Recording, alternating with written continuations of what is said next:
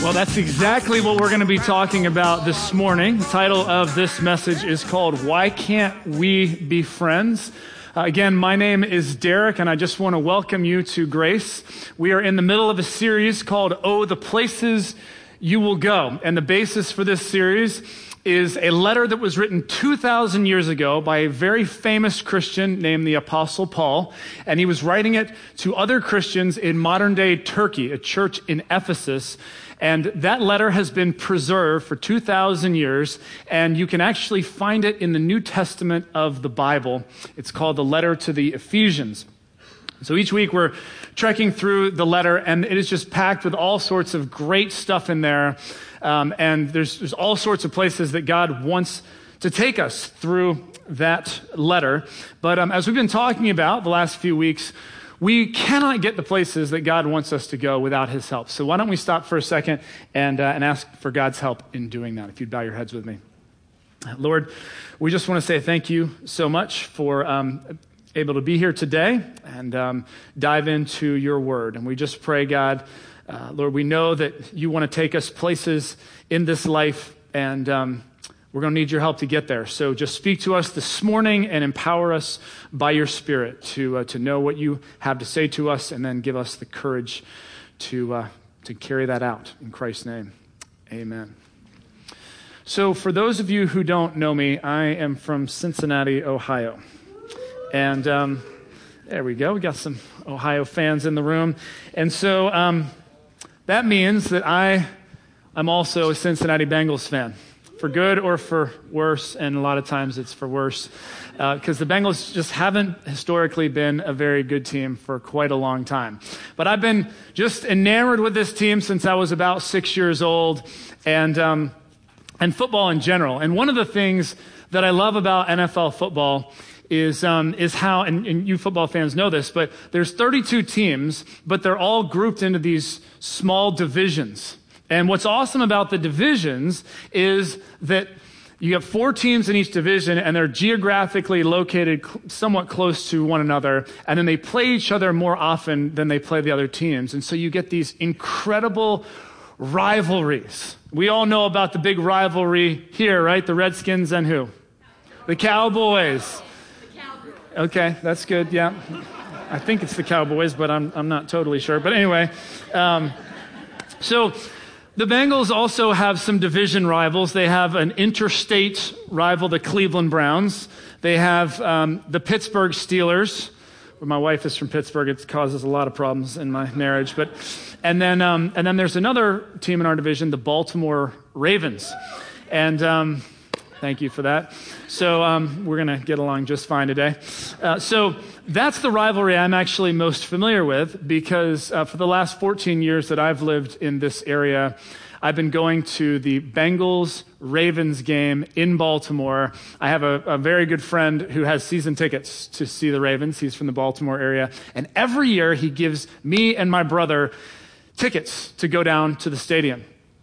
And let me tell you, it is quite an experience. So uh, his tickets are in the um, season ticket holder section, like right smack dab in the middle of the end zone, lower level, with all these crazy diehard Ravens fans. And if you can just picture in your mind, like just a sea of purple and then two tiny little dots of orange. There's probably only about 50 Bengals fans in the stadium, and they're all related to the players, except for my brother and me.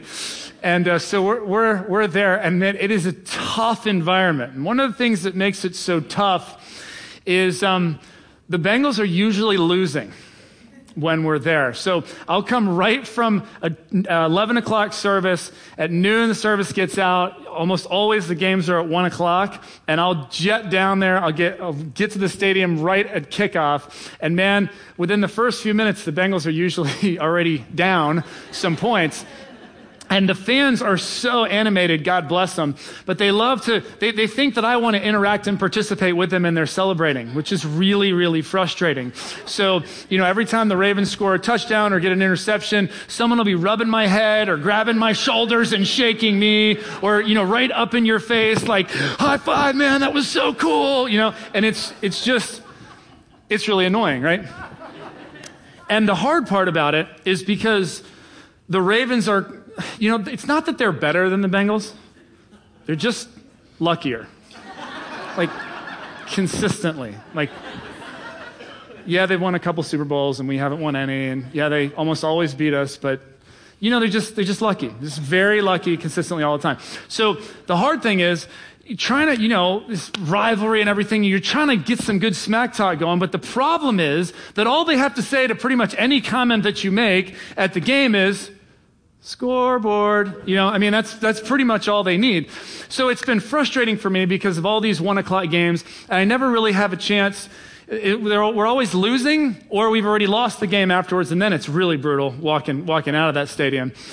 So it was a couple years ago. Finally got my big chance.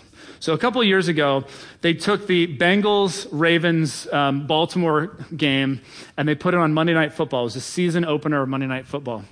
And so, man, it was, it was awesome. So I realized I can actually go down and like, and experience Baltimore before the game and mix it up with all the fans down there, which I just love to do. And so I remember my brother and I went down and it was maybe like two or three hours before the game. And we were at this place called Mothers, which is the place to go if you are a Ravens fan. Like that is the spot. Massive facility in this big open area. And, um, and so we're, we're there and, you know, not a Bengals fan to be seen or, you know, I mean, it's very, very sparse in terms of, in terms of my team. This is Ravens fans everywhere. And we're, we're talking smack to all these guys, and then um, they're really giving it to us. And then all of a sudden, um, my brother and I, years of trying to think of what can we do to really annoy the Ravens fans? What can we do to just really mess with them? All of a sudden, we look over and we see that there's this group of four Ravens fans, and they're kind of standing in a circle talking to one another. But one of them has made a critical mistake in what he wore to the stadium. And you'll see this from time to time, and now I absolutely relish every one of these times I see a jersey like this. But this guy had a Ray Lewis, who was their best player at the time, he's now retired. They had a Ray Lewis throwback jersey, which means it was from his college days. And, and you see Ravens fans, a few of them with this. And he played at the University of Miami for the Hurricanes, whose colors happen to be green and Orange. Okay. So are you seeing what happened? It was like an epiphany. Okay. And all of a sudden it was like a light from heaven just shine down. And my brother and I kind of, in the, almost the same moment, we kind of connected some dots in our minds and we're like, and he's got his back to us. And so we just, just take off, both of us, just going. We're going after this guy. We get up to this guy and we just hug him, bear hug him, both of us just on either side, me and my brother in Bengals jerseys, and we're like, what's up, man? And of course he's thinking like, oh my gosh, I must know these guys, or you know, I mean, we, we're both wrapped arms around this guy, like, yeah, what's up, Who Dey? That's like the Bengals chant, right? And he's like, what? And we're like, dude, are you from Cincinnati? He's like, what are you talking about, man? And we're like, seriously, we're gonna win today, you know, high five. And, and he's like, he's like, dude, step away from me, man. Now, at this point, his buddies are catching on to exactly what's going on. Okay? So they're starting to chuckle. And man, and we're just like, this is so awesome. I can't believe we've seen another Bengals fan. You are the man. And at this point, man, he just shoves me. He's like, dude, he's like, I'm from Baltimore. This is the Ray Lewis jersey, man. We had him all kinds of amped up. And the reason that he was so amped up was because he had made the critical mistake, right? He, he, he's, he's wearing the jersey of his team, but he's been mistaken as a Bengals fan, like the, the, the pathetic, horrible Bengals, you know, he, and, and he has now been associated with the hated division rival. And I guarantee you, that guy will never, ever, ever make that mistake again. It was a beautiful thing. Every time I see one of those jerseys when I'm at the stadium, I make it a point to run over and hug the unsuspecting person before they realize what happens. It's awesome. Because you see, this rivalry is absolutely fantastic. And rivalry is what we're going to be talking about today, actually. So, this letter that was written, this letter to the Ephesians, was actually written because it was addressing a rivalry that was going on at this church. It was a rivalry 2,000 years ago between two groups of people Jewish Christians and Gentile Christians. Now, Jewish Christians were people who grew up, they were raised Jewish, believed in God, did all the Jewish practices and traditions, and then they had come to believe that Jesus Christ was this Messiah that was prophesied and predicted in the, in the Hebrew scriptures, the Old Testament, and, uh, and, and he was the fulfillment of that. And so they had now put their faith in Jesus. So even though they grew up Jewish, they were Christians. They were Jewish Christians. And then the other group was the Gentile Christians. Now, the Gentile back then was really just a word that was used to describe a non Jewish person. So these were people who grew up, they didn't believe in God, and they pretty much just did whatever they wanted. And, but they had too had come to believe that Jesus was the Son of God who died for them, and they had become Christians. Now, some of you are going, okay, well, that's not that interesting. I mean, where's the rivalry in that? I mean, they're both Christians. They're both, you know, at this church in Ephesus. What's the big deal? Well, here's the big deal. For Jewish Christians, they, for thousands of years, had been practicing their religion. They had been doing all of these uh, different rituals and, and traditions. Uh, they, you know, practicing circumcision. They had dietary restrictions. They had purification rituals. They had these different things that they were practicing. And the reason they did those things, this is really important, is because they, they did this because they were showing we have been set apart by God as an example, as a light to all the nations. And so this is a huge deal, huge part of their identity. Think about the traditions you have in your own family, things that, that you do. It's hard to shake those traditions. And now, all of a sudden, they're being shaken up because it's like, actually, all those things are cool, but none of them are actually needed. It's, it's about faith in Jesus Christ. It's basically about admitting we can't get to heaven on our own and uh, we need his help. And the rest is pretty much gravy. And so, Jewish Christians were grappling with that, and they had always really seen Gentiles as, as unclean, really seen them as like a, a different class level society, right? And so they're grappling with that. While at the same time, the Gentile Christians are going, why the heck are they still doing all these things? You don't have to do that anymore. So the, the, Gentile Christians were looking down on the Jewish Christians. Major rivalry, major division in the church, and Paul is addressing that in this section of the letter. We're in chapter 2 of Ephesians, starting in verse 11, and we're going to end up at the, at the end of the chapter eventually. And so here's what it says. Here's what Paul writes. He says, Therefore, remember that formerly you, who were Gentiles by birth, so he's starting out taking a shot at the Gentiles. And he says, and, and you were called uncircumcised, which that was a very derogatory term that um, a Jewish Christian would refer to a, a Gentile Christian by, uh, by those who call themselves the circumcision. Okay, so he's saying his, uh, his fellow Jewish brothers and sisters in Christ. And then he takes a little shot at them, Paul does, because he was, he was a Jewish Christian as well. And he says, oh, by the way, which is done in the body by human hands. And basically, this was his little way of reminding his Jewish brothers and sisters who are now Christians that, hey, that whole circumcision thing that we do, that doesn't actually make us any better than anybody else. It's not, it doesn't make you more spiritually significant. This, this is a human religious tradition. But he's, he's really aiming at the Gentiles. And so this is what he says to them. He says, Remember that at that time, you were separate from Christ, right, before they came to believe, excluded from citizenship in Israel, and foreigners to the covenants of the promise, without hope and without God in the world. But now in Christ Jesus, you who were once far away have been brought near by the blood of Christ. So, what he's really saying here to these Gentile Christians in this church is listen, just in case you are starting to think that like you are so much better than your Jewish Christian brothers and sisters because they're still trying to struggle to figure this stuff out, guess what? Don't forget that just a little while ago, you were so far from God, you were so outside of this whole thing. It is only by the grace of God that you are in this deal. So don't be feeling all high and mighty. Don't be looking down on anybody for that.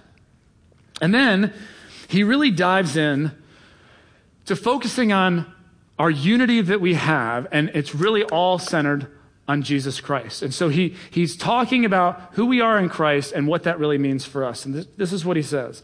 He says, For he, meaning Jesus, for he himself is our peace, who has made the two groups one and has destroyed the barrier, the dividing wall of hostility, by setting aside in his flesh the law and it, with its commands and regulations. So Paul is reminding everybody of there is that there is no more division. There's no more rivalry because ultimately it's not about what we do. It's not about what we practice, what we don't practice, okay? It's not about following religious laws. It's not about commands. It's not about regulations. It's not about what we do. It's about what's been done. And what's been done is Jesus has come to this earth and has died for us. And it's through faith in him, basically just accepting his gift. That's, that's ultimately what it's about.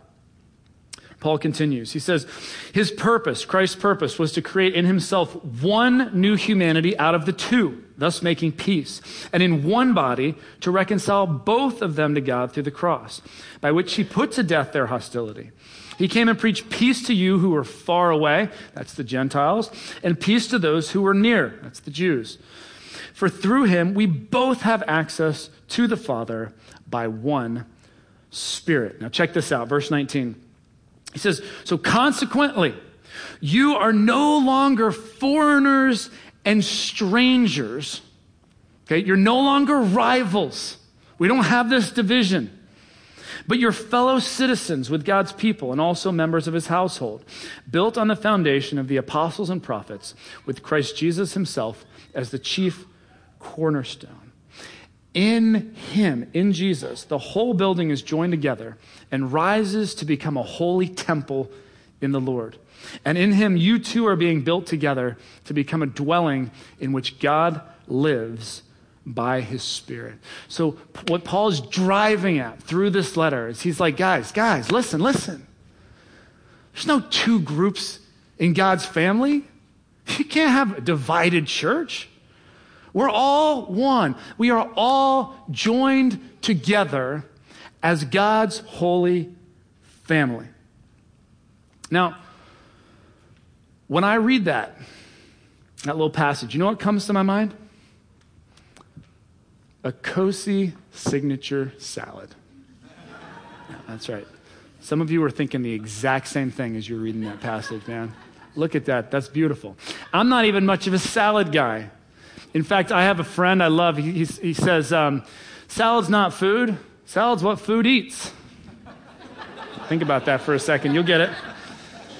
And, and I, you know, I'm, I'm the other thing about Cosi is it's a little overpriced for me, so I don't, I don't really like to go there that often. A little too much to pay like 10 bucks for a salad. But um, here's the deal when I do go on rare occasions, I have to get that salad. There's nothing else that I can get, even though I'm not much of a salad guy. That thing just draws me in, and I'll tell you why. It's an incredible salad. Let me tell you about it because I know you're excited, okay? They start with this bed of mixed greens. Okay, that's like the foundation point. And then what they do is they take a bunch of gorgonzola cheese and they like crumble that cheese in there. And then they take some fresh red grapes and they slice them in half. You got to have the slice in half thing. It's like it, it's important. Okay, so they slice the grapes in half. They throw the grapes in there. Then they add in pistachio nuts. Then on top of the pistachios, they throw in some fresh diced pears and then they top it off. You shouldn't be getting excited about the salad, little guy, because it's really, really good, okay? You got to try it. And then on top of that, they, uh, they sprinkle in some dried cranberries. And I'm telling you, it is amazing. All of the different textures and flavors, just the diversity of this salad all coming together. It's like a party in your mouth.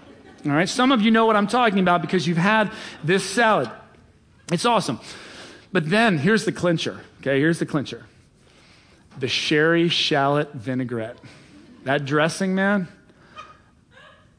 unbelievable. In fact, It is so good that I, I propose that what they need to do at the Cosi is not only dress the salad and you know toss it up with the, with the dressing, but what they actually should do is give you like a little shot glass with the, with the vinaigrette on the side so you could just like at the end when you're done you just kind of finish it you know with, with just a little shot of that dressing. It is incredible.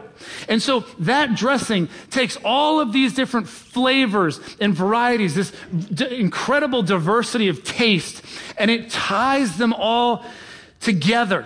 It's, it's awesome. And this is such a picture of the church and I don't just mean Grace Community Church, I'm talking about the capital C church, Christ's church worldwide. Think about it. Think about it. The church, capital C church. What a mix what a variety of all different kind of people from all different places in the world with all their languages and traditions and backgrounds and, and denominational expressions and just kind of how, how they worship God and what that looks like in all different parts of the world. All joined together through Jesus. He's like our sherry shallot vinaigrette bringing the whole thing together. And in Him, we rise to become a holy temple for God. And so, what Paul is, is just beckoning his readers, and by extension, us, to remember is that in God's church, there is no place for rivalry. We are one family. You know what's interesting is that here at Grace, one of the things I hear over and over and over again that we love about this church is its diversity. And I don't just mean in terms of how we look on the surface, but diversity in terms of all the different backgrounds. Like we're all from different places in the world coming together. We, we have uh, different traditions. Uh, we have uh, different things that, you know, where we be- will believe a lot of different things. And uh, we're at different places in our spiritual journey. And that is one of the things that makes this church so incredibly rich and amazing. But one of the things that's interesting about that is that if you're around here long enough and you start to get involved here at Grace, like maybe you, you join one of our Sunday volunteer teams and you start to serve with some people and rubbing some shoulders with different people and, uh, and you start to get to know people and build some relationships. Or maybe you get into one of our community groups and you start to have deeper conversations about faith and life and theology. What you'll find is that over time, and this is pretty much inevitable, you're going to find there's a little gorgonzola cheese out there. You know what I'm saying? And maybe you don't exactly like the, the, the flavor there. You're going to find that um, maybe those little dried cranberries, they're a little too zippy, a little too zesty, okay? I don't really like those things in my salad. Or, I mean, there's a couple of pistachios out there in, in our congregation. I'm just, I'm just telling you, there's a few of us are a little nuts. I mean, none of you guys here. It's all 9:30 service, but um, you're around long enough. What you're going to find is you're going to find people that frustrate you. You're going to find people as part of God's family that really annoy you. You're going to find people who are very different than you, who believe differently than you, and it is a challenge. And what, this is what happens when we encounter people like that or whole groups like maybe a whole denomination of churches or you know whatever it is for you okay? What happens when when when we experience something like that is we become focused on what divides us. It's just it's a natural thing. That's where our minds go first. It is so easy and so natural to focus on the thing that divides the thing that annoys the thing that's different right? And we completely lose sight of what unites us. I mean, you probably have someone in your mind right now, or a type of church that you used to go to that was like a different denomination, or maybe you still know people who are there. And like, when you think about that, the first thing you think about is what? It's your differences. It's what divides us. And what Paul is imploring us to remember and never lose sight of It's like, yes, we're going to have differences. Yes, we're going to have things that divide us. But we must stay focused on what unites us, what brings us together. So, um, that Monday night football game that I went to, um, the Bengals got crushed, by the way, that night. It was terrible. So the next, the next uh, season, it was back to a Sunday afternoon game, and, uh, and my son Timmy really wanted to go. He was six. And, um, and so he begged me to go, and so I said, well, kick my brother to the curb. And uh, no, I'm just kidding. He got to come too. But um, so I brought, brought my, my son along. And I was, I got to tell you, I was pretty nervous about it because, um, no offense to anyone from Baltimore, but there are classier fans out there than, than, than, than Ravens fans, okay? Not saying anything about you. I'm just saying, just generally speaking, I have met classier fans than Baltimore Ravens fans, okay? So, I got a six year old, you know what I'm saying? With some virgin ears. Like, I'm, I'm hoping, I'm hoping they can, you know, class it up a little bit. Um, but I'm just figuring, you know, at some point he's got to get introduced to, to this. So let's just, just trial by fire, you know, time to push you out of the nest. So I, am sporting my, my jersey, you know, and, and, um, and my son, he's got his little Bengals jersey on and, and we're walking, uh, we, you know, we, we park and we were walking down to the stadium. And about the part where you start hitting some of like the pedestrian bridges going over some of the train tracks and you get in really close to the stadium it's like a funnel, you know, and everyone's now packed in really tight. And that is about the place where the where it starts. It's like that's where it's on. You know what I mean? Like the smack talk begins. You hear some very colorful language, um, and and all, and you're wondering as you're walking by and people are going the other way, like how, how come so many people's shoulders are like running into my shoulder and hitting my chest and you know, is that, is that coincidence? Is that happening to other people or just the people in the orange jerseys? You know, so, so we're getting in kind of close and I realize, um, my, my son's going to get stampeded. So I put him up on my shoulders. So he's up on my shoulders, and, um, and I'm walking alongside this, this Ravens fan. And um, he looks at me, he looks at my son, and I'm like, okay, here we go. Because I just love to mix it up. You know what I'm saying? I just, I just enjoy it. I enjoy that. And so he goes, um, it's pretty bold. And I said, Yep. And he goes, uh, Is that his first game? I said, Yeah. And he goes, That's cool, man. And he says, High five, dude. And high fives my son. It was awesome. Okay? Like, no profanity, you know, like, didn't try and punch me in the face. I mean, didn't try and do what I was like, was, oh, it's psych, you know, like, it was, no, it was like genuine it was genuine love. And, and we got to our usual section, man, like where they just loved to just harass us for three hours. And I'm telling you, they could not have been cooler to my son. It was awesome. Like, I don't get choked up very often, man. But I, I, sports, I guess they choke me up, you know? Um, because here's the thing. Here's the thing. We were wearing different jerseys right? But what we remembered was what united us that day. So, my son and I, my brother, we were cheering for the Bengals, which of course I think they lost again, but.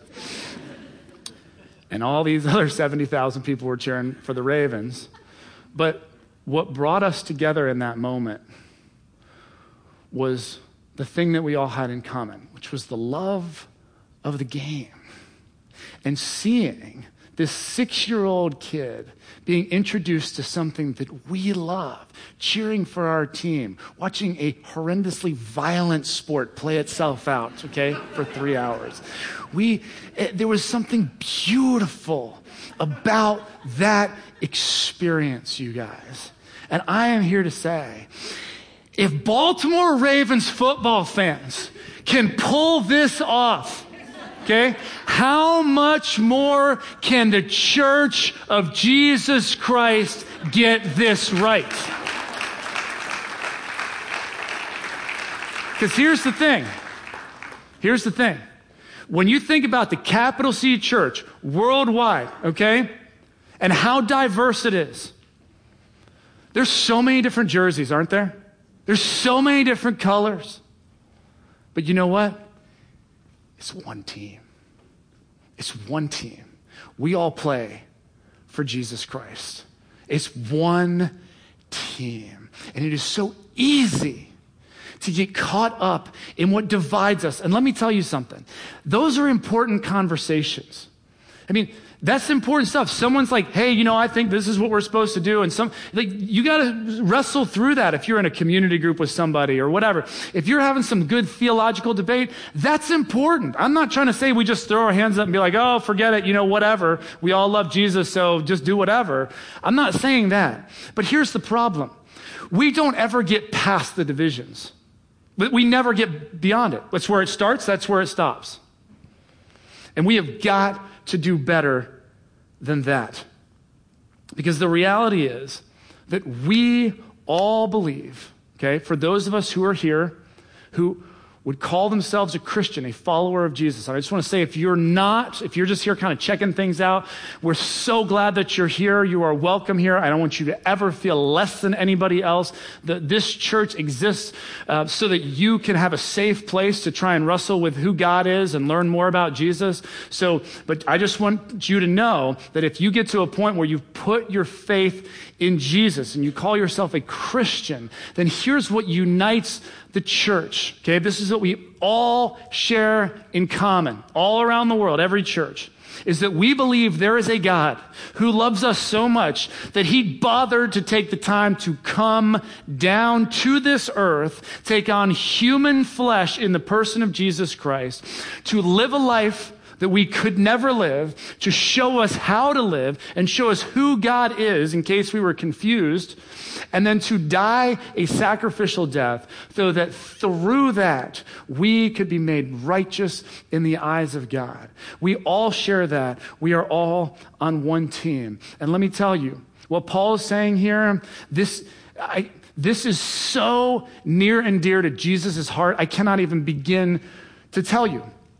Jesus last week, okay, John 13 through 17, Jesus last week of his life. All right? You look at the stuff in there and it shows just how, I mean, you, Jesus knew it was his last week. So stuff's, whatever he's trying to really nail, whatever he's trying to make sure, okay, one last time, guys, here we go.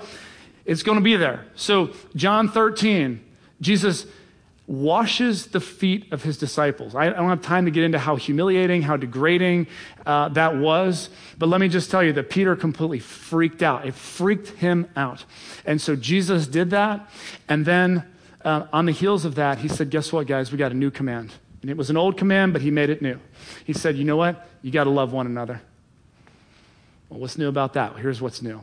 As I have loved you, so you must love one another. And he's talking to all of us, followers of Jesus. His prayer, just a couple chapters later in the Gospel of John, is that we would be unified, that we would be one. Why? Why is that so important? Because here's the thing. And I don't want to sound arrogant when I say this, but this is just what Jesus tells us we are. Okay? Jesus says that we are salt and light in this world. We are to be a blessing in this world. Jesus is physically no longer here walking around as a tangible human person. So instead, he walks around this way through us. We are the hands and feet of Jesus Christ. We are actually the body of Jesus. And so here's the deal What do you think happens if we're spending all of our time arguing about our differences instead of going out and trying to make a difference? Is that the church? Is that the light of the world? Is that something that people are going to be drawn to? No, it's not. This is such an important thing. And you might not think that, that you know, like, I don't know that that's my issue. Okay, I want you to think, though. I want you to think of which kind of churches you have a problem with. And how do you kind of air that frustration? Who are you kind of talking to about that? Do you ever have times where you're kind of like making this wonderful church that we love look a little better? Because you're kind of saying, well, it's definitely not like, right? If you've ever done that, just maybe think about what that might be doing. So, um, we do something every year here at Grace. Um, or we've been doing it for the past few years anyway, I should say, um, where we do this meal packaging event. How many people have participated in that? You've, you've enjoyed that? Yes, it's been good? Okay, so we, we package like 100,000 meals. We do it the first Sunday in December as part of Advent. And um, all those meals go for disaster relief, and they go into schools that are completely impoverished in parts of the world. And it's a blast. But um, one of the things that we um, discovered was that there's some other churches in the area that are doing the same thing. And while we're going to continue to do our event, and we're going to do it again this December, so uh, get ready, it's going to be awesome. Um, but we discovered that a lot of churches are doing that, and um, we got invited to be part of a conversation of what would it look like if a whole bunch of churches in this region came together and we like pooled our resources and pooled all of our volunteers and we did like a mega food packaging event like instead of 100,000 meals, what if we did 5 million meals? And um, what if we maybe picked next March 13th through the 15th, 2016? And what if we like use the Dulles Expo Center? And what if we said, let's go for 5 million with a whole bunch of churches? And let's take the whole weekend Forget this just hour on Sunday business, man. We're just getting warmed up. What, what would that look like? I am so fired up about that, and I know that some of you are too.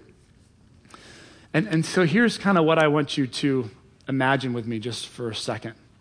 Is, and then the music team's going to come up and we're going to have one closing song. But I, I want you to imagine with me for a second what this world would look like if all the churches across the world, the capital C church, and all of us Christians just did our best to put aside our differences, to stop focusing on all the things that divide us and the rivalries that we have and what makes us better than somebody else or their church or whatever. And what if we started with the starting point of what is it that unites us? What is it that unifies us? And what can we do together that would honor Jesus, who's ultimately the one who joins us all together? He's the one that we follow, the one that we serve. It's actually not about us and our particular preferences and our particular deal, but it's, it's just about Jesus, following him and honoring him. And so, um, I'm going to pray for us in just a second, but I, I want you to really think about how this applies to you because it's really easy to let that just kind of gloss over and oh yeah it's somebody else's problem. This is the problem for big denominational leaders or something to figure out and how do we come together. But who do you have a problem with in the church? And do you ever spend any time thinking about what we have in common?